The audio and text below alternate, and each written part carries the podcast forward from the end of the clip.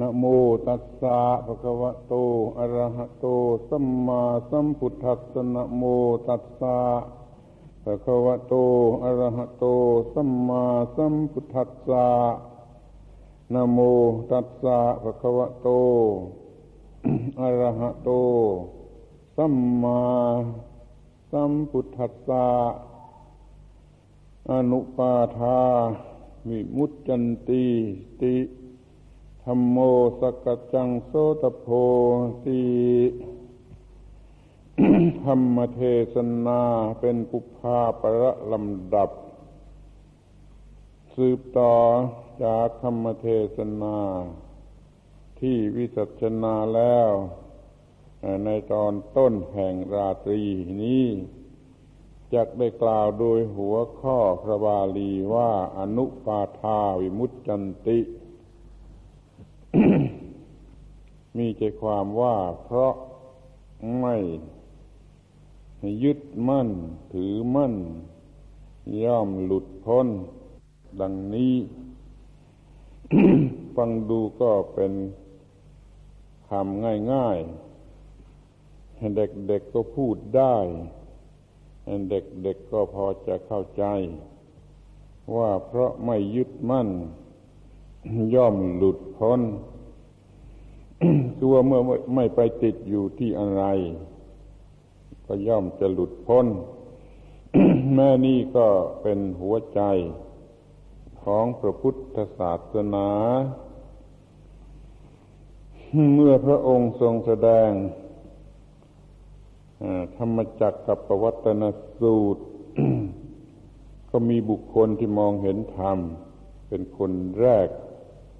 คือพระอัญญาโกนดัญญะ ได้เกิดดวงตาเห็นธรรมว่า ยังกินจิ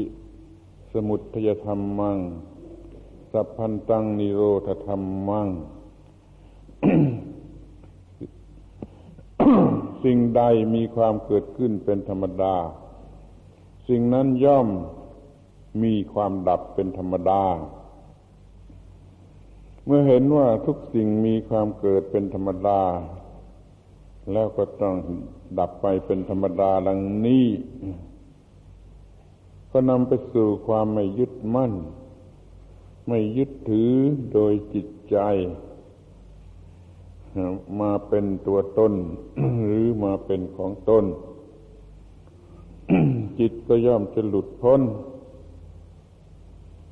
แม้ในอันดับแรก ของบุคคลผู้เป็นโสดาบัน ความที่เคยยึด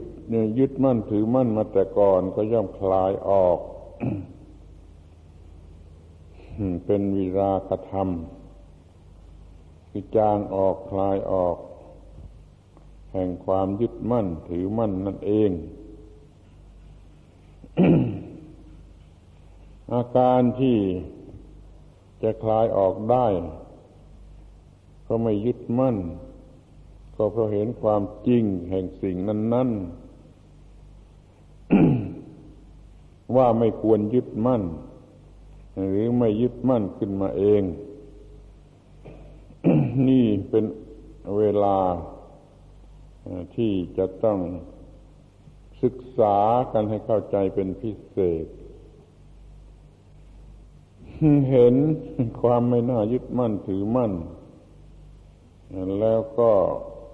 เกิดความนาย จากความยึดมั่นถือมั่น แล้วก็เฉย ก็คือการที่ไม่ยึดมั่นถือมั่นโดยสมบูรณ์ เพราะเฉยได้จึงไม่ติด เพราะไม่ติด ก็จะหลุด คือความหลุดอยู่ในตัวมันเอง ความเบื่อหน่ายนี่พูดกันอยู่บ่อยๆ แต่ดูจะเข้าใจผิดอาตมาก็ได้ยิน คนพูดถึงความเบื่อหน่าย อยู่บ่อยๆ แต่มันดูจะคนละเบื่อหน่าย กับความหมายในที่นี้ เบื่อหน่ายเพราะไม่ถูกใจ นี่มันก็มีอยู่ทั่วตัวไป อย่างนี้ก็ไม่ไม่หลุดพ้น ความไม่ถูกใจก็คือความยึดติด หรือยึดมั่นถือมั่นอย่างหนึ่งอยู่เบื่อหน่ายเพราะไม่ถูกใจนี่ไม่ใช่ความหลุดพ้น ความเบื่อหน่ายที่แท้จริง ในทางธรรมะ เพราะเห็นความเป็นอนัตตาเป็นตนนั่น จะเป็นไปในทางเฉย คือจะเคลื่อนเข้าไปในทางเฉย จนกระทั่งเฉยถึงที่สุดคนที่เบื่อหน่าย แล้วกระสับกระส่ายอยู่ เพราะความไม่ชอบใจ นั่นไม่ใช่เบื่อหน่ายในที่นี้แม้ว่าจะเฉย เพราะเกลียดกัน โกรธกัน ก็ไม่ใช่ความเฉยในที่นี้ความเฉยในที่นี้ก็เพราะเห็นความ ไม่น่ายึดมั่นถือมั่น ซึ่งมีความหมายไปในทางว่ามันเป็นเช่นนั่นเอง ก็นำไปสู่ความเฉย ไม่ใช่ว่าจะเพราะเกลียดจังหรือไม่ใช่จะเพราะรู้สึกว่าไม่มีประโยชน์อะไร เหมือนท่านเดินไปเห็นของบางอย่าง แล้วก็เฉยไม่หยิบขึ้นมา นั่นก็เพราะว่าเห็นว่ามันไม่มีประโยชน์อะไรกับเรา ตัวเราก็ยังมีอยู่ แต่สิ่งนี้ไม่มีประโยชน์อะไรแก่เรา ก็ไม่หยิบเอาขึ้นมา จะเรียกว่าเฉยก็ได้ ตามธรรมดามันก็เฉย ในแบบของคนที่มีตัวเรา เมื่อเห็นสิ่งที่ไม่เป็นประโยชน์กับตัวเรามันก็เฉยได้ จึงไม่ใช่ความเฉยโดยแท้จริง ความวางเฉย โดยแท้จริงของพระอริยเจ้านั้นก็เพราะเห็นว่ามันเป็นเช่นนั่นเองเช่นนั่นเองในแง่ที่ว่าเป็นอนิจจังทุกขังอนัตตาก็ได้ เมื่อเห็นว่ามันเป็นสิ่งที่มีเกิดขึ้นดับไป ก็ได้หรือเห็นว่ามันกำลังมีความเปลี่ยนแปลงไปตามเหตุตามปัจจัย แล้วก็เฉยได้ ไม่มีความอึดอัดขัดใจ หรือไม่ใช่มองเห็นความไม่เป็นประโยชน์แก่ตน เหมือนกับว่าเพชรเม็ดหนึ่ง ถ้าไก่เห็นข้าวก็ไม่สนใจ แต่ถ้าข้าวสารเม็ดหนึ่งไก่เห็นข้าวมันก็สนใจ นี่ข้อที่ไก่ไม่สนใจในเพชรเม็ดหนึ่ง แต่เมื่อคนไปเห็นข้าว ก็จะตาลุกโปนทีเดียว เพราะมีความสนใจ ไก่ไม่สนใจ เพราะเห็นความไม่มีประโยชน์อะไร ก็เฉยได้ถ้าคนจะเฉยในสังขารทั้งหลาย ก็ย่อมเห็นความที่มันไม่น่ายึดมั่นถือมั่น ไม่ควรยึดมั่นถือมั่น เพราะมันเป็นเช่นนั่นเอง เพราะมันเป็นอนัตตา ราะมันว่างจากความหมายที่ควรจะยึดมั่นถือมั่น ซึ่งเรียกว่าสุญญาตา ถ้าเห็นอนัตตา เห็นสุญญาตา หรือเห็นตถาตา เหล่านี้เห็นล้วนแต่มีความหมายอย่างเดียวกันทั้งสิ้น คือทำให้เฉยได้ เราควรจะศึกษาไอ้ความเฉยได้ นี่กันไว้ให้ดี ให้เป็นที่เข้าใจกันทุกคน มันเฉยได้ ทั้งที่น่ารัก มันเฉยได้ ทั้งที่น่าเกลียด เพราะมันมองเห็นความเป็นเช่นนั่นเองความเป็นเช่นนั่นเองช่วยให้เฉยได้ นับตั้งแต่ช่วยให้เกิดนิพพิทาคือความนาย ไม่ยึดมั่นถือมั่น หรือเกาะไม่ติด หรือมันไม่มียางเหนียว ที่จะทำให้เกาะติด ควรจะสังเกตให้ดีในข้อที่ว่าไอ้นิพพิทานี่ไม่ทำอันตราย ไม่ทำให้เบื่อหน่าย การที่เบื่อหน่ายในสังขารแล้วทำลายชีวิตตนเอง นั่นไม่ใช่ความเบื่อหน่ายในที่นี้ เป็นความเบื่อหน่ายด้วยความโง่เขลา ถ้าเบื่อหน่ายด้วยสติปัญญา มันจะนำไปในทางที่ให้เฉยได้ ไม่ต้องมาฆ่าตัวเองให้เสียเวลาให้เหน็ดให้เหนื่อย ความเบื่อหน่ายก็มีอยู่เป็นสองความหมาย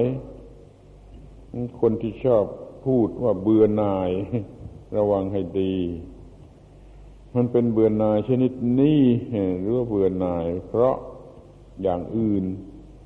เพราะความซ้ำซากไม่เป็นที่ตั้งแห่งความพอใจ นี่ก็เบื่อหน่าย หรือเพราะว่าเห็นเป็นในทางที่ว่าไม่เป็นมิตร ไม่เป็นเพื่อน ไม่เป็นผู้หวังดี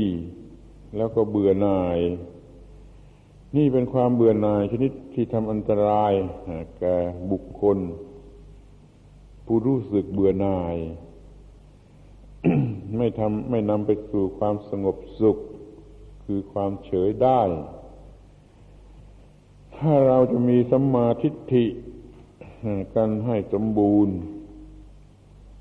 ถูกต้องตามหลักแห่งธรรมะแล้วสัมมาทิฏฐินั่นจะนำไปสู่ความเบื่อหน่ายที่ถูกต้อง สู่ความวางเฉยที่ถูกต้อง ที่เรียกว่าเพราะไม่ยึดมั่นถือมั่น ย่อมหลุดพ้นดังนี้ ที่นี่คนธรรมดาสามัญทั่วไป ที่ยังไม่ถึงกับเป็นพระอรหันต์นั้นจะได้รับประโยชน์อะไร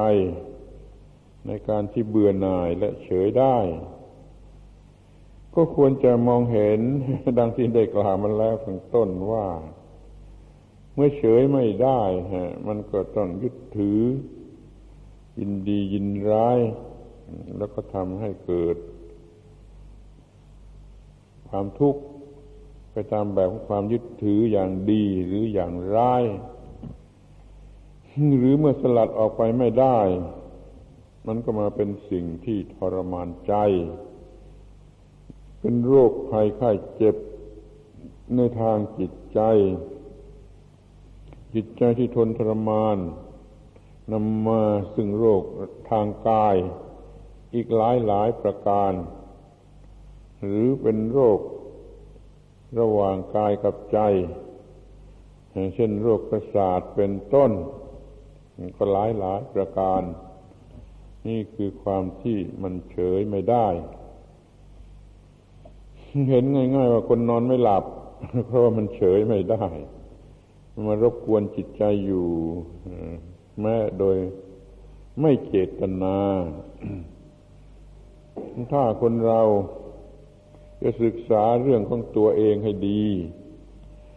ไม่ต้องศึกษาพระคำพีก็ยังได้ ศึกษาเรื่องของตัวเองให้ดี ให้พบความยึดมั่นถือมั่นที่มีอยู่โดยแท้จริง เห็นโทษของความยึดมั่นถือมั่น แล้วก็จะเบื่อหน่าย ไปตามทางที่ถูกต้อง ถึงขนาดแล้วก็จะเฉยได้ บางคนอาจจะเก่งกว่านั้น คือมองเชงเง้อไปอย่างความเฉยได้ เหมือนกับที่เรียกว่าจะมีพระนิพพานเป็นอารมณ์ เดี๋ยวนี้ยังเฉยไม่ได้จะคอยจ้องความที่จะเฉยให้ได้ มีความเฉยได้เป็นอารมณ์อยู่ข้างหน้า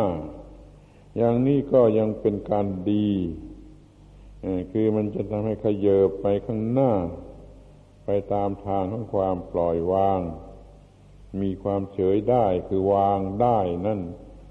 เป็นที่สุดจะต้องรู้จักสังเกตพิจารณาจิตใจของตน เป็นการศึกษาเล่าเรียนในภายในอยู่เสมอ พูดอย่างนี้มีบางคนหาว่าดูถูกดูหมินพระคำพีตำรับตำราหนังสือหนังหา ที่เคยอ่านเคยศึกษามาแล้วเป็นอย่างมากอาตมาก็ต้องบอกว่าไม่ได้ดูถูกดูหมิ่นพระคำพีตำรับตำราหนังสือหนังหา หากแต่ว่าเราจะทำให้สำเร็จประโยชน์ตามพระคำพีตำรับตำราหนังสือหนังหานั่นเอง ถ้ามีแต่พระคำพีหนังสือหนังหาตำรับตำราอยู่เฉยๆหรือว่าอ่านแล้วลืมอ่านแล้วลืม หรือคิดแล้วลืม คิดแล้วลืมอยู่อย่างนี้ มันก็ไม่มีประโยชน์อะไร แล้วมันก็จะต้องเป็นอย่างนั้นเอง เพราะว่าเขาไม่ได้ทำการศึกษาต่อไปจากตำรับตำราหนังสือหนังหา พูดอีกอย่างหนึ่งก็พูดว่าจะต้องเปลี่ยนให้เป็นการปฏิบัติ คือยกเอาความรู้ ลงไปใส่ลงไปในการปฏิบัติทำความรู้ให้กลายเป็นการปฏิบัติ ความรู้เป็นเรื่องของหนังสือหนังหาตำรับตำรา เก็บใจความได้เท่าไรอย่างไร ความจริงนั้นต้องนำไปสู่การปฏิบัติ เรียกว่าวางความรู้ลงไปในการปฏิบัติ นั่นแหละคือการที่จะต้องศึกษาในภายใน ต่อไป ถ้าไม่มีการศึกษาในภายใน ก็เห็นธรรมะอันแท้จริงไม่ได้ ก็ได้แต่ท่องว่าอนิจจังทุกขังอนัตตาอยู่อย่างนกแก้ว นกขุนทอง หรือว่าอัดเป็นเสียงให้ร้อง เป็นจานเสียงมันก็ร้องได้ มันก็ร้องอยู่อย่างนั้นนั้นสิ่งใดที่ได้เล่าเรียนมาได้ศึกษามาโดยความเป็นอนิจจังทุกขังอนัตตา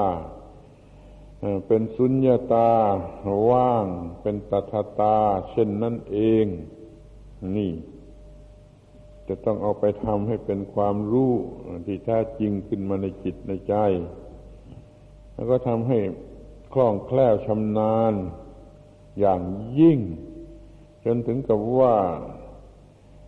จะพิจารณากันที่ไหนเมื่อไรก็ได้ ให้ความรู้ที่แท้จริงนั่น สามารถที่จะนำไปใช้ที่ไหนเมื่อไรก็ได้ คือโดยสติที่เพียงพอ ดังที่กล่าวแล้ว ว่าเราได้ฝึกฝนอบรมมาดี ทั้งสติ ทั้งสัมปชัญญะ ทั้งสมาธิ ทั้งปัญญา ทั้งสัมมาทิฏฐิ เหมือนกับว่าที่เรากำลังกระทำอยู่นี้ก็ทำบ่อยๆ บางอย่างก็ทำทุกปี บางอย่างก็ทำทุกเดือน บางอย่างก็ทำทุกวัน บางอย่างก็ทำวันละหลายหลายครั้ง นี่ก็เพื่อให้เกิดความรู้ที่ก้าวหน้าที่สมบูรณ์ เป็นความรู้ ที่จะต้องใช้เกี่ยวกับความรู้สึกในจิตในใจ ไม่ใช่ความรู้ที่เก็บไว้ในสมุดในตำรา เหมือนที่เป็นกันอยู่โดยมาก เกิดเรื่องอะไรต้องไปเปิดหนังสือ ต้องไปเปิดตำราดู แล้วมันจะทันเวลา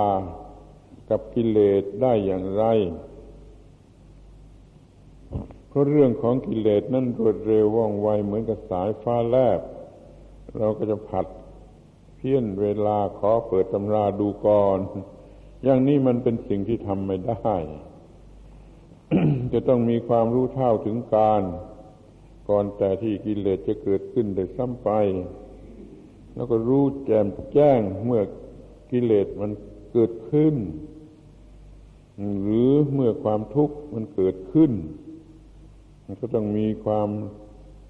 รู้ที่แจ่มแจ้งชนิดที่ทำลายกิเลสได้ หรือทำลายความทุกข์ได้ นี่คือ เรื่องจริงที่จะต้องทำให้ได้ทั้งการเห็นเช่นนั้นเองก็ดี การเห็นว่างจากตัวตนก็ดีล้วนแต่จะต้องเห็นอย่างแจ่มแจ้ง ซึ่งท่านอุปมา ว่าเป็นเหมือนกับอาวุธ ที่ดีที่สุด อย่างเรียกว่าพระขันเพชร ก็เคยมีเรียกหมายความว่าความรู้ที่เฉียบแหลมที่สุดที่มีอำนาจมากที่สุด ที่จะตัดกิเลสหรือต้นเหตุของความทุกข์ใด ๆ ในที่สุดก็คือความยึดมั่นถือมั่นนั่นเอง ถ้าถามว่าจะต้องตัดอะไร ก็ต้องตอบว่าตัดความยึดมั่นถือมั่น ตัดตามควรแก่โอกาส ตัดเป็นการป้องกันล่วงหน้าก็ได้ ตัดเมื่อกำลังจะเกิดก็ได้ ตัดเมื่อเกิดแล้วก็ได้ นั่นแหละคือความแตกฉานเชี่ยวชาญ ในยานความรู้ในมรรคยานที่มีมาแต่ ความเห็นแจ้งถึงที่สุด เพราะฉะนั้นขอให้ท่านทบทวนถึงเรื่องที่จะมีอาวุธอันวิเศษนี้ ซึ่งทำได้โดยการศึกษาในภายใน ต่อไปจากการศึกษาภายนอก ฟังเทศนี่ก็เรียกว่าการศึกษาภายนอก แต่ให้มันซึมเข้าไปเป็นการศึกษาภายใน ต่อไป อ่านหนังสือก็เป็นการศึกษาภายนอก แล้วเอาไปใช้ไปทำให้มันเป็นการศึกษาภายใน ต่อไปจึงจะสำเร็จประโยชน์ จะต้องมีจิตใจ ที่ฝึกฝนอบรม ให้ถูกต้องตามหนทางของความหลุดพ้น เรามีสติปัญญา ตามธรรมชาติธรรมดา ซึ่งธรรมชาติให้มา ก็สูงกว่าสัตว์เดรัจฉานอยู่แล้ว เอามาเปรียบเทียบกันดูสัตว์เดรัจฉานก็มีความรู้ มนุษย์ก็มีความรู้ แต่มนุษย์มีความรู้อย่างปัญญา สัตว์เดรัจฉานมีความรู้อย่างสัญชาตญาณคือมันรู้ได้เอง รู้เป็นรู้เอง ตามธรรมชาติ รู้เท่าที่ธรรมชาติให้รู้ หรือถ่ายทอดกันมา เรียกว่ามันเกิดได้เองนั่นก็เพราะมันถ่ายทอดกันมา ตามธรรมชาติ สัตว์เดรัจฉาน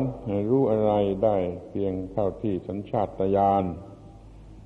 ทำให้รู้ แต่มนุษย์นี่มีปัญญา อีกสุอีกประเภทหนึ่ง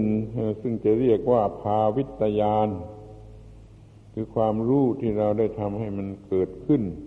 เพิ่มขึ้นเพิ่มขึ้น ไม่หยุดอยู่เพียงสัญชาตญาณซึ่งแปลว่าเกิดเองภาวิตญาณแปลว่าได้ทำให้เกิดขึ้น มนุษย์มีปัญญาชนิดภาวิตญาณแม้ว่าจะมีปัญญาอย่างสัญชาตญาณก็ไม่ได้อาศัยปัญญาชนิดนั้น เพราะมันไม่ใช่ปัญญา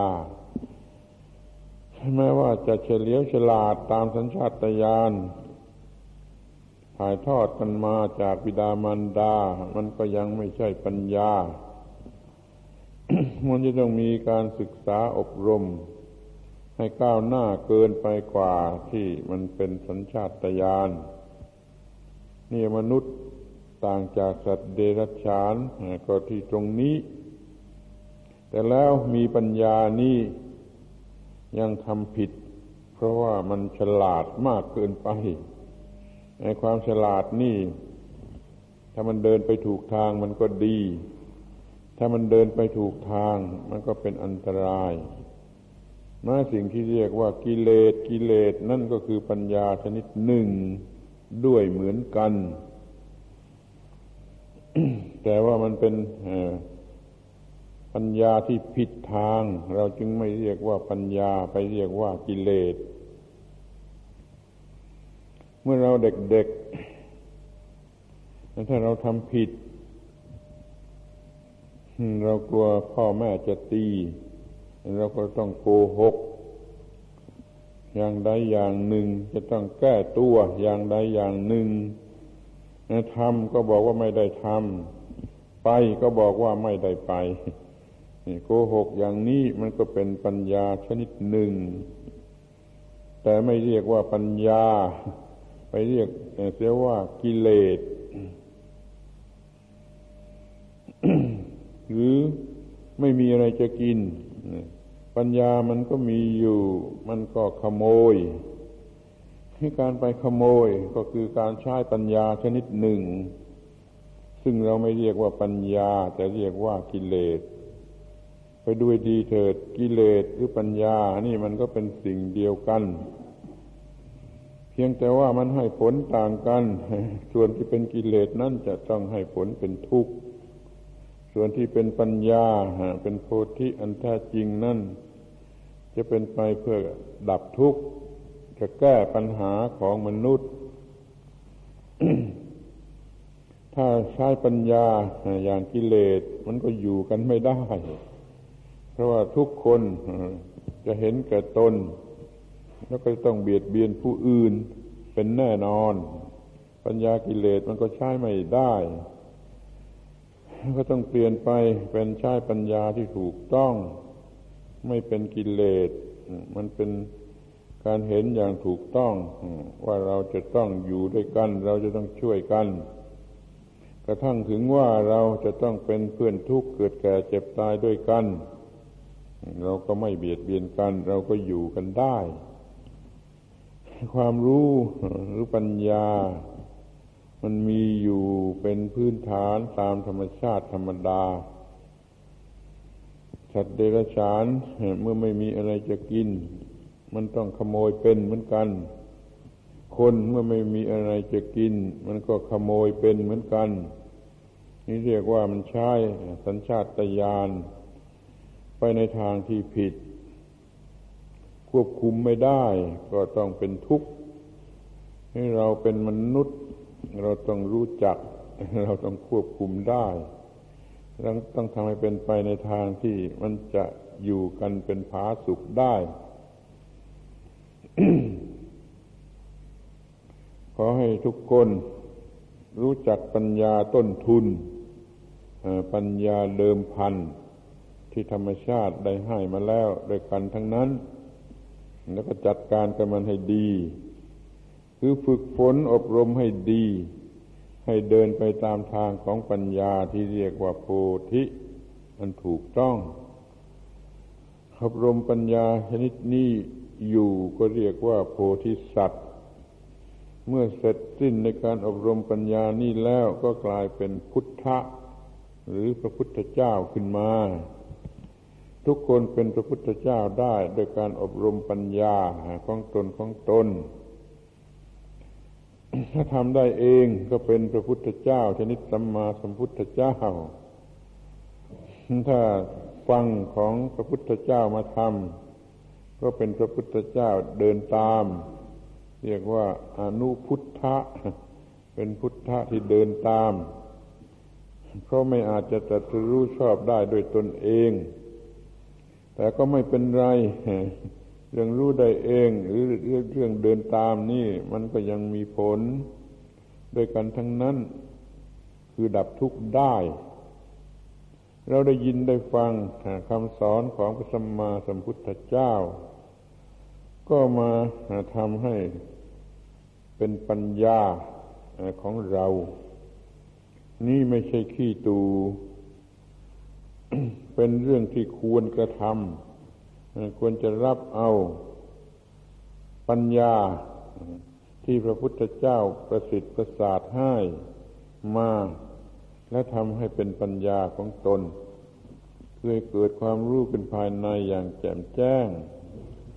กลายเป็นของตน ซึ่งมันจะช่วยให้ตนได้ ตนในที่นี้ก็คือร่างกายจิตใจ ที่มันประกอบอยู่ด้วยปัญญา มันก็มีความรักตนเห็นแก่ตนอยู่แล้ว ก็เปลี่ยนเสียให้มันถูกต้อง ให้มันรู้จักปล่อยวางตน ความรู้สึกว่าตนเป็นความคิดผิดพลาดเป็นความโง่เขลาเกิดมาจากการไม่มีไม่มีการศึกษาร้าย การศึกษาของพระพุทธเจ้า เติบโตขึ้นมาด้วยอวิชชาด้วยมิจฉาทิฏฐิ แต่มันก็ยังดีที่ว่ามันเป็นปัญญาตามสัญชาตญาณทำให้ยึดมั่นตัวตนทำให้เห็นแก่ตนทำให้อยากดี ในในในชั้นต้นไอ้ความอยากดีนี่มันเป็นพื้นฐาน คนเราถ้าไมรู้จักอยากดี มันก็ไม่ทำอะไร ชนิดที่จะเป็นความเจริญก้าวหน้าแก่ตนนั้นการที่ได้รับอบรมสั่งสอนมา ให้รู้จักดีและให้อยากดี นี่ถือว่าเป็นเรื่องเบื้องเบื้องต้นเป็นจุดตั้งต้น เป็นเดิมพันที่ควรจะมี แต่ทีนี้มาดูอีกทีก็เห็นได้ว่าไอ้ความอยากดี หรือความยึดมั่นความดีนี่มันเก็บไว้ไม่ได้ มันเป็นของหนัก มันทรมานจิตใจ ของบุคคลผู้เก็บไว้ ผู้แบกไว้ ผู้ถือไว้ด้วยความยึดมั่น ทีนี้ก็จะต้องจัดการกับความยึดมั่น ถือมั่น อย่าให้เป็นความยึดมั่นถือมั่น ให้เป็นเพียงสิ่งที่เกี่ยวข้องกัน อาศัยกันและถือเอาประโยชน์ให้ได้คำสอนง่ายๆ แต่โบราณจึงมีว่าจงทำเหมือนกับว่าของยืม ยืมใช้ยืมจากใครก็ยืมจากธรรมชาติ สิ่งต่างๆเป็นสมบัติของธรรมชาติ เป็นไปตามกฎของธรรมชาติ อย่างเฉียบขาดอย่างแน่นอน เราไปปล้นออกมาเป็นของเราธรรมชาติมันก็ลงโทษให้เป็นความทุกข์ฉะนั้นควรจะมีปัญญาที่จะต่อรองกัน ว่าขอยืมใช้ในร่างกายนี้ตั้งแต่เกิดมาจนกว่าจะตาย ขอยืมใช้ทีเถิดมันเป็นที่ตั้งแห่งร่างกาย อะไรอะไร ที่มันเนื่องกับร่างกาย ก็ยืมใช้ บ้านช่อง สมบัติพัฒฐาน ถ้าให้พูดก็จะพูดเลยไปถึงว่า แม้แต่ภรรยาสามี ก็ขอให้เป็นเรื่องยืมใช้สักทีเท่านั้นเพราะยืมจากธรรมชาติ เอามาถือว่าเป็นภรรยาสามีเป็นบุตรเป็นหลาน จนกว่ามันจะตายไป ในระหว่างยืมใช้นี่ อย่าโกหกหลอกลวง ถ้ายืมใช้ก็เป็นยืมใช้จริง ๆ อย่ากล้ายึดมั่นถือมั่น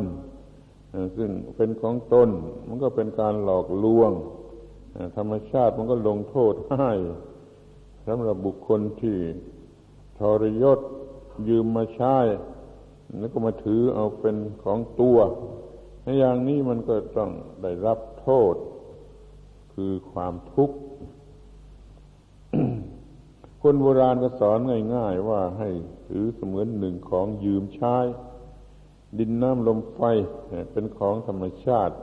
เอายืมมาใช้เป็นร่างกาย แม้แต่ชีวิตนี้ซึ่งปรุงขึ้นมาจากสิ่งเหล่านั้นก็ขอยืมใช้ ฟังดูแล้วมันก็น่าหัว ลูกเด็กๆเเขาก็คงจะไม่เชื่อ ว่าชีวิตนี้ที่แท้นั้นเรายืมใช้จากธรรมชาติ ถ้าพูดให้ถูกไปกว่านั้นอีก ก็ว่ามันเป็นสิ่งที่ธรรมชาตินั่นแหละ มันปรุงแต่งขึ้นมาเราก็ไม่ได้มีเจตนา อยากที่จะเกิดขึ้นมา แต่กฎของธรรมชาติธรรมดาทำให้มีการเกิดขึ้นมา ตามธรรมดาสามัญที่สุดของสิ่งที่มีชีวิต มันเป็นความลึกลับของธรรมชาติของกฎของธรรมชาติที่ต้องการให้ชีวิตนี้ยังคงอยู่ ธรรมชาติจึงวางระบบการสืบพันธุ์ อย่าให้มันสูญสิ้นพันธุ์ของสิ่งที่มีชีวิต ในการสืบพันธุ์นั้นมันลำบาก มันเจ็บปวด ธรรมชาติก็เอาเหยื่อล่อ เอาค่าจ้างล่อ คือความรู้สึก เป็นสุขอร็ดอร่อย เห็นเนื่องโดยการสืบพันธุ์ มนุษย์จึงสมัครเป็นลูกจ้างของธรรมชาติทำการสืบพันธุ์โดยค่าจ้างที่ธรรมชาติหลอกให้ เป็นความสุขสนุกสนานอร็ดอร่อย ซึ่งเราเรียกว่ากามารมณ์ คนโง่ก็รับจ้าง คนโง่ก็กินเหยื่อ แล้วก็ทำงานให้ธรรมชาติ คือติดเบ็ดของธรรมชาติ สร้างเรื่องยุ่งยากขึ้นมา ผู้ที่มีสติปัญญาก็ควรจะมองเห็นว่า เรื่องนี้มันเป็นความพ่ายแพ้ เป็นความโง่เขลาติดเบ็ดของธรรมชาติ คือความยึดมั่นถือมั่น ในสิ่งที่มันเป็นเพียงธรรมชาตินั่นก็ต้องเป็นทุกข์ก็เลยเป็นคนธรรมดา เป็นสัตว์ธรรมดา เหมือนกันกับสัตว์เดรัจฉาน ซึ่งทำการสืบพันธุ์เพราะรับจ้างกินเหยื่อหรือรับค่าจ้างนั่นเอง ให้มนุษย์มันดีกว่าสัตว์เดรัจฉาน ก็ต้องอย่าให้ตกไปสู่สภาพที่กินเหยื่อ หรือรับจ้าง มันมีอะไรมาช่วยในเรื่องนี้ ก็มีธรรมะนั่นเอง คือความจริงก็ตามกฎของธรรมชาติอีกนั่นแหละ ว่าถ้าไม่ยึดมั่นถือมั่น มันก็ไม่เป็นอะไร หรือว่าเป็นเรื่องยืมกันใช้ เพราะว่ามันได้เป็นมาถึงขนาดนี้แล้ว มันถอยหลังไม่ได้แล้ว มันก็ต้องเดินต่อไป เดินต่อไปอย่าให้เป็นทุกข์ มันก็ต้องรู้ความจริง ที่จะไม่ยึดมั่นถือมั่น เรามีหน้าที่พิเศษหรือสำคัญ อยู่อย่างหนึ่ง ก็คือจะแก้ลำกับธรรมชาติ ชนิดที่เอาเกลือจิ้มเกลือ ถ้าพระเจ้าสร้างเรามา เราก็เอาชนะให้ได้ว่าเราต้องไม่เป็นทุกข์ ถ้าเราเป็นทุกข์เราก็เสียเปรียบหรือเราก็ไม่มีไม่มีค่าไม่มีความหมายอะไร พระเจ้าสร้างมาก็ได้ ธรรมชาติสร้างมาก็ได้ แต่เราจะเอาชนะให้ได้ โดยที่ไม่ต้องเป็นทุกข์ก็คือรู้ทัน รู้เท่าทันเรื่องของพระเจ้าหรือเรื่องของธรรมชาติ แล้วแต่จะเรียกชื่ออย่างไร คนที่เขาเชื่อว่ามีพระเจ้า เขาก็ปฏิบัติให้ถูกต้องตามกฎของพระเจ้า เพื่อไม่เป็นทุกข์เขาก็ไม่คดโกงไม่ไม่ตัวของพระเจ้ามาเป็นของตนสิ่งทั้งปวงเป็นของพระเจ้า ก็ไม่ยึดถืออมาเป็นของตน มันก็ยังคงเป็นของพระเจ้า คนเหล่านี้ก็ไม่เป็นทุกข์ถ้าถือพระเจ้าก็ต้องถือกันอย่างนี้ เดี๋ยวนี้เราไม่ได้ถือพระเจ้า เราถือเป็นกฎของธรรมชาติ เราก็ต้องปฏิบัติให้ถูกต้องต่อกฎของธรรมชาติ โดยที่ไม่ต้องเป็นทุกข์เช่นเดียวกันอีกนั้นความโง่ไปตัวของธรรมชาติมาเป็นของตน นี่เรียกว่าความยึดมั่นถือมั่น ด้วยอุปาทาน ซึ่งมาจากอาวิชชา เลิกกันเสียทีเถิด อย่าได้ยึดมั่นถือมั่นโดยความเป็นตัวตนหรือของตนแม้แต่สิ่งที่เรียกว่าชีวิตจิตใจ รวมทั้งร่างกาย อะไรอะไรทั้งหมดทั้งสิ้น มันเป็นของธรรมชาติเป็นไปตามกฎของธรรมชาติประพฤติถูกต้องตามกฎของธรรมชาติว่ามันเป็นของธรรมชาติ ไม่โง่เอามาเป็นตัวตน มันก็ไม่มา ทำให้เกิดเป็นความทุกข์ทรมาน ถ้าทำผิดจะเอาเป็นตัวตน มันก็ต้องสู้รบกับธรรมชาติ ซึ่งดูแล้วก็ไม่มีทางจะสู้ได้ มันจึงต้องเป็นทุกข์ มันเป็นทุกข์มาก ขนาดเรื่อรัง เป็นทุกข์ชนิดฝัง อยู่ในนิสัยสันดานเอาเสียทีเดียว เรียกว่ามันเป็นกิเลสมันเป็นอนุสัย มันเป็นอาสวะฝังอยู่ในภายใน ใครเคยรื้อออกมาดู คนนั้นจะเข้าใจ ว่ามันมีอะไรที่เป็นกิเลสที่เป็นเหตุให้เกิดทุกข์คนที่ไม่รู้ก็ไม่เคยรื้อออกมาดู มันก็นั่งทนทุกข์อยู่ตลอดวันตลอดคืนตลอดเดือนตลอดปี หรือตลอดชาติ นั่นควรจะเรื้อมาดูข้างใน ให้รู้ว่ามันเป็นอย่างไร มันมีตาหูจมูกลิ้นกายใจข้างนอก เมื่อมีอะไรมากระทบแล้ว มันปรุงแต่งเข้าไปข้างในมันทำให้เกิดกิเลสมีความเคยชินแห่งกิเลสสำหรับจะเป็นทุกข์เมื่อนั้นและสำหรับจะเป็นทุกข์อย่างยืดเยื้อต่อไป ไม่มีที่สิ้นสุด นี่เพราะว่าเก็บ ความเคยชินแห่งกิเลส หรือเชื่อแห่งกิเลสไว้ในภายใน เรียกว่าอนุสัย เรียกว่าอาสวะ แต่ละคนละคนมีมากน้อยเท่าไร ควรจะสนใจที่จะดูทำให้เห็น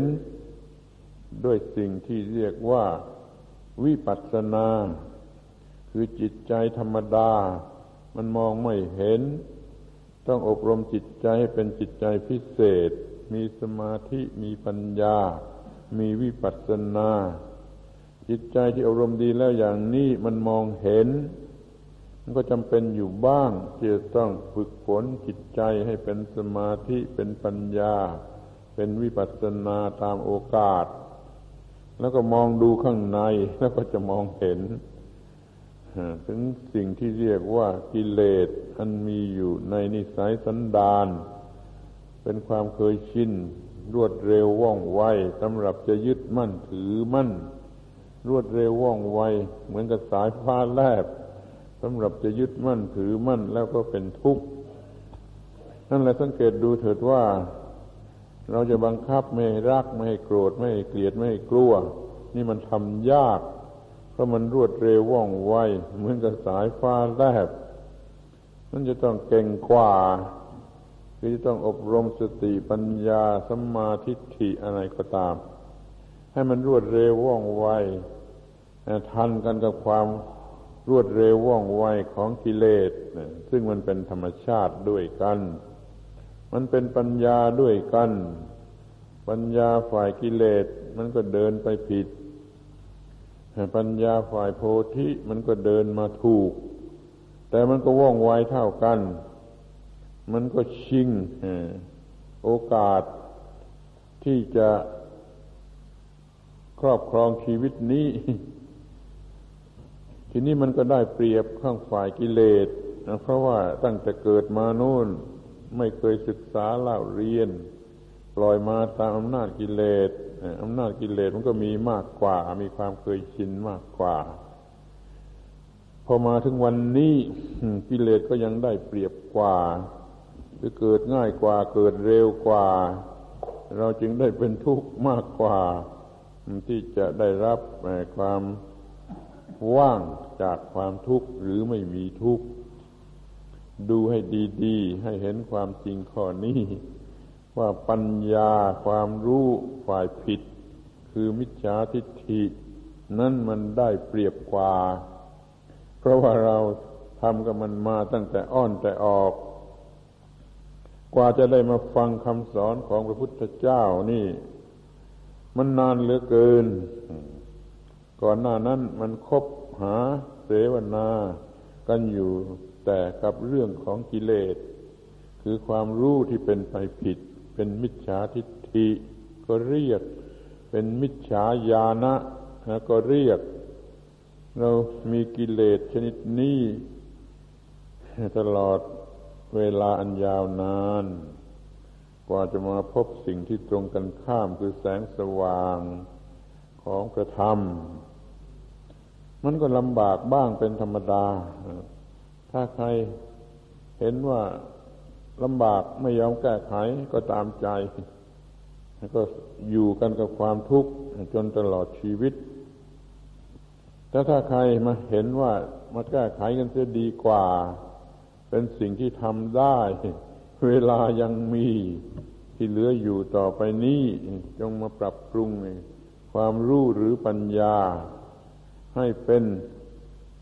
สัมมาทิฏฐิ เป็นยถาภูตะญาณทัศนะ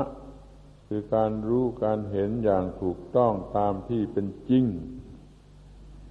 มันก็มีการเปลี่ยนแปลงเกิดขึ้น มิจฉาทิฏฐิก็ค่อยๆกลายมาเป็นสัมมาทิฏฐิ ความผิดมันก็ออกไปความถูกต้องหรือความจริง มันก็เข้ามาจงมองเห็นข้อนี้ เห็นความจริงข้อนี้ที่มันเป็นอยู่จริง ๆ ว่าเราได้มาเกี่ยวข้องกับธรรมะแล้ว มันก็เกิดการเปลี่ยนแปลง มันจะเอาเร็วไม่ได้ เพราะว่ามันสะสมหมักหมมในความผิด มานานนักหนาแล้ว ก็ต้องค่อยทำค่อยไป แต่ก็มีหวังว่าจะทำได้ขอให้เป็นคนจริง มีสัจจะคือความจริง มีวิริยะคือความภาคเพียร มีศรัทธาคือความเชื่อแน่ว่าเราต้องทำได้ แล้วก็ทำก็จะเกิดสมาธิเกิดปัญญา ที่สามารถแก้ไขไอ้ความผิดนั่นให้มันถูกต้องได้ เป็นสมาทิฏฐิดังที่กล่าวแล้ว ว่า สัมมาทิฏฐิสมาทานาสัพพังทุกครั้งอุปัจจคุง คนเราล่วงความทุกข์ทั้งปวงได้ เพราะสมาทานสัมมาทิฏฐิ มีสมาทิฏฐิที่ได้สร้างขึ้นมาแล้ว ใช้เป็นเครื่องมือสำหรับจะปฏิบัติให้ถูกต้อง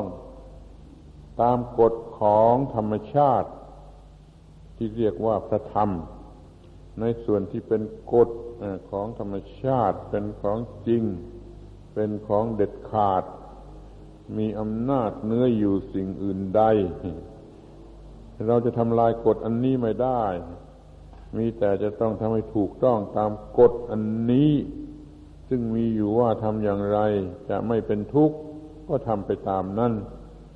ส่วนที่ว่าทำอย่างไรมันเป็นทุกข์เราก็หลีกเลี่ยงเสีย มีปัญญาพอแล้วที่จะหลีกเลี่ยงส่วนที่เป็นทุกข์และจะดำเนินไปในทางที่ไม่เป็นทุกข์เรียกว่ามีสมาธิฐินั่นเอง แล้วสมาธิฐิสูงสุด มันก็ขึ้นมาถึงการเห็นตามที่เป็นจริงว่าทำทั้งหลายทั้งปวง ไม่ควรยึดมั่นถือมั่น ที่มันมีเหตุปัจจัยก็เป็นไปตามเหตุปัจจัย ไม่ควรยึดมั่นถือมั่น ที่ไม่มีเหตุไม่มีปัจจัยก็ยังไม่ควรยึดมั่นถือมั่นแปลว่าไม่ยึดมั่นถือมั่นโดยประการทั้งปวง ดี ก็ไม่ยึดมั่น ชั่วก็ไม่ยึดมั่น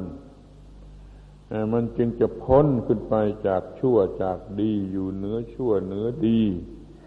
ไม่มีปัญหาเกิดจากความชั่วความดี นี่เรียกว่าความหลุดพ้น อยู่เหนือโลก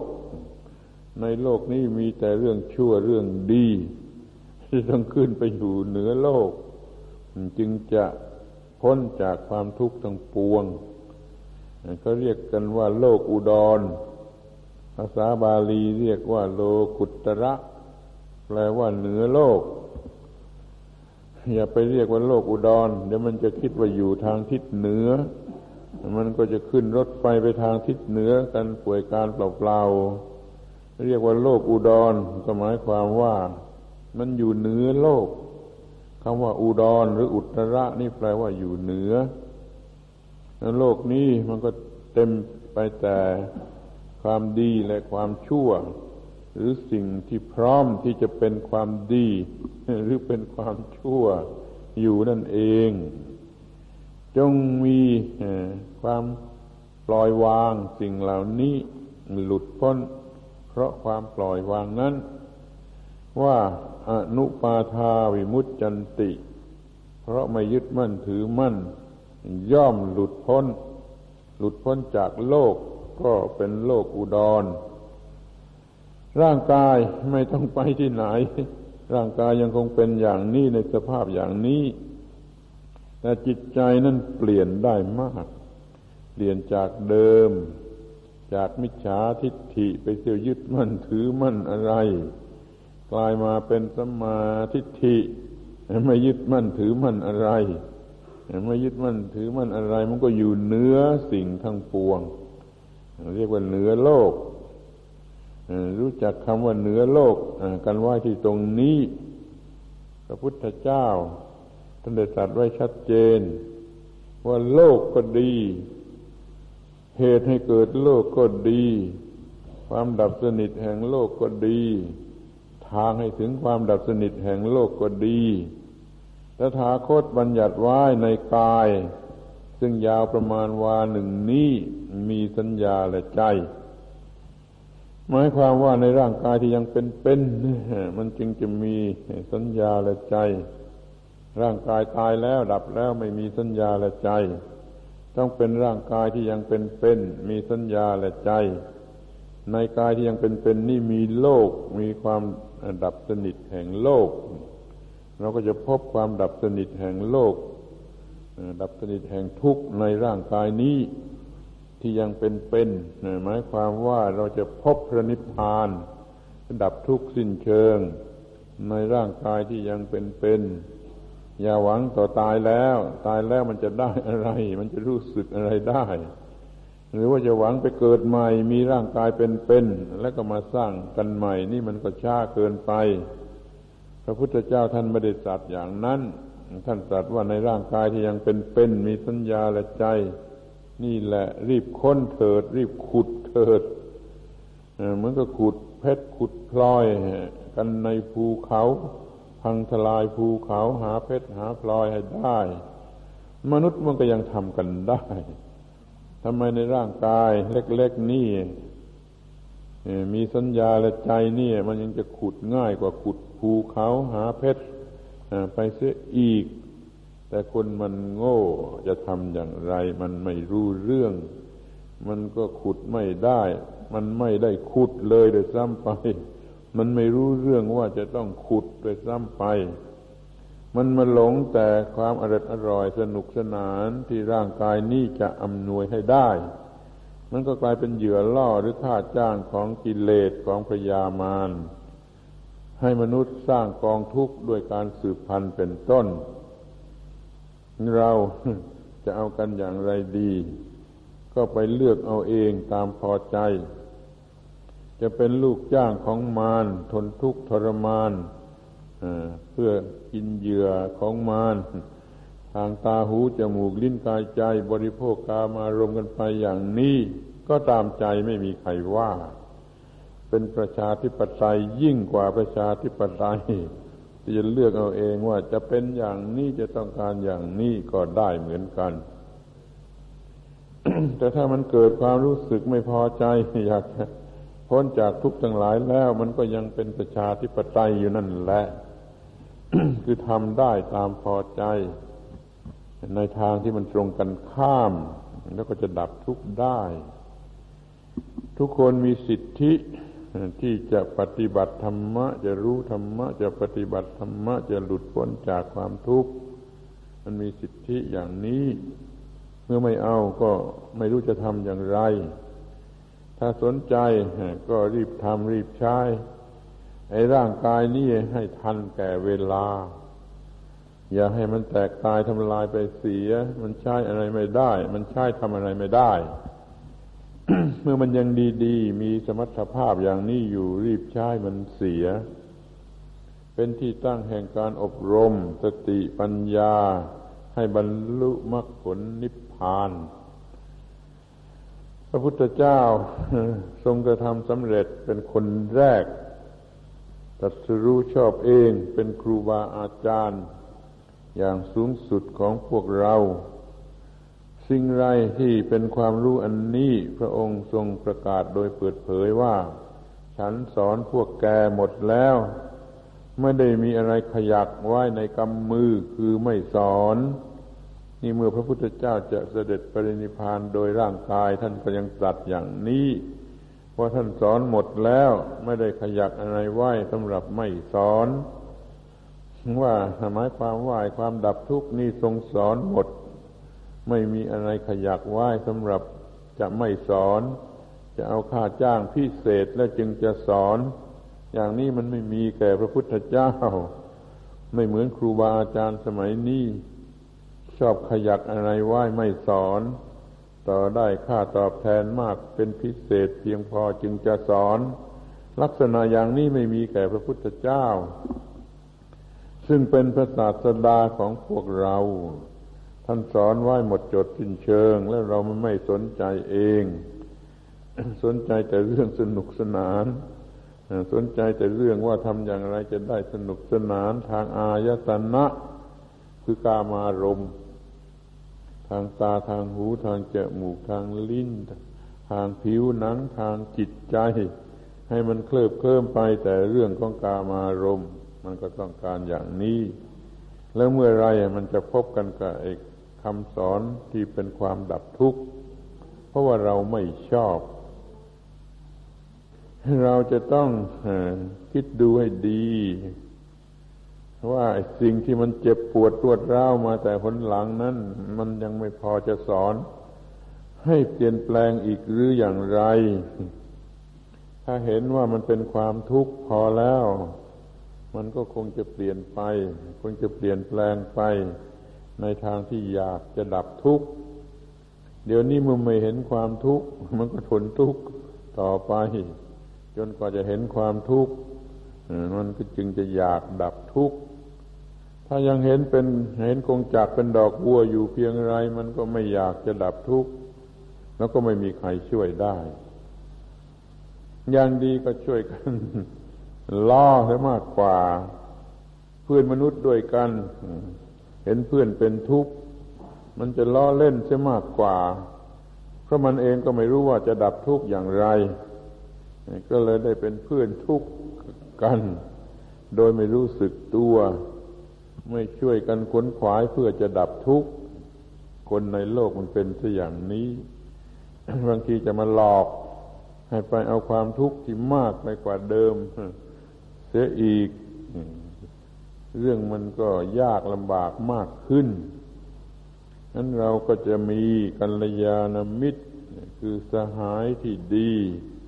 ที่จะชักชวนกันออกเสียจากกองทุกข์ พระพุทธเจ้าท่านได้ตรัสว่ากัลยาณมิตรนั่นเป็นทั้งหมดของพรหมจรรย์คือความดับทุกข์ พระอานนท์ว่าเป็นครึ่งเดียว พระพุทธเจ้าตรัสว่าอย่าพูดอย่างนั้น มันไม่ถูกกัลยาณมิตรไม่ใช่ครึ่งเดียวของพรหมจรรย์กัลยาณมิตรนั้นเป็นทั้งหมดของพรหมจรรย์คือระเบียบของการดับทุกข์ เราจงมีกัลยาณมิตร นับตั้งแต่ว่ามีเพื่อนมนุษย์ เป็นกัลยาณมิตร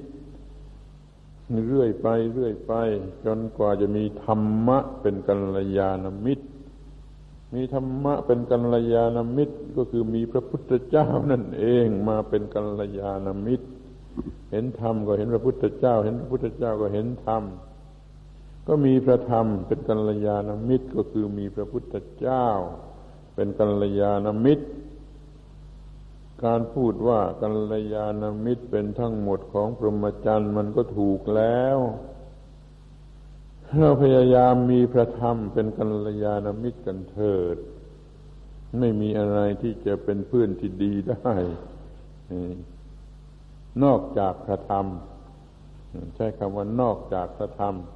ก็ไม่มีอะไรที่จะเป็นกัลยาณมิตรที่ดีได้ ถ้าจะคบคนเป็นกัลยาณมิตร มันก็ต้องคบคนที่มีธรรม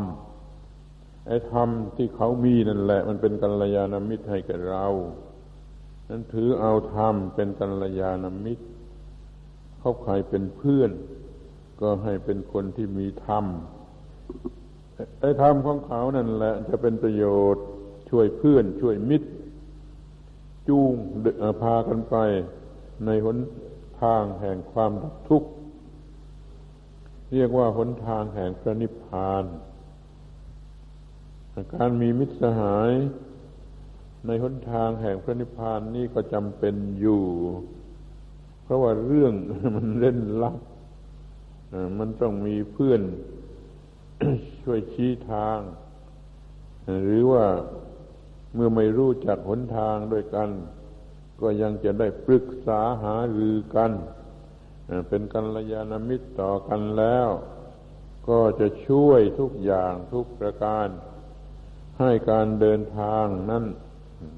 เป็นไปได้ จงทำธรรมะที่มีอยู่ในมนุษย์ ให้เป็นกัลยาณมิตร นี่แหละ พอจะมีหวัง ถ้าไม่มีธรรมะแล้วก็ไม่มีกัลยาณมิตร เราจงสอดสายหาธรรมะที่มีอยู่ ในบุคคลที่เรียกว่าเป็นมิตรเป็นสหาย บิดามารดาก็ได้ ครูบาอาจารย์ก็ได้ เพื่อนบ้านก็ยังได้ ถ้าเขามีธรรมะ ก็เป็นกัลยาณมิตรได้ด้วยกันทั้งนั้นกัลยาณมิตรก็จะจูงให้เดินกันไปแต่ในหนทางที่ถูกต้อง ประพฤติปฏิบัติให้ถูกต้องทางกายทางวาจาทางจิตใจ ทางความคิดนึกรู้สึกคิดเห็น มีศรัทธา มีปัญญา มีสติ มีสัมปชัญญะ มีทุกอย่างที่จำเป็น ที่จะต้องใช้ในการเดินทาง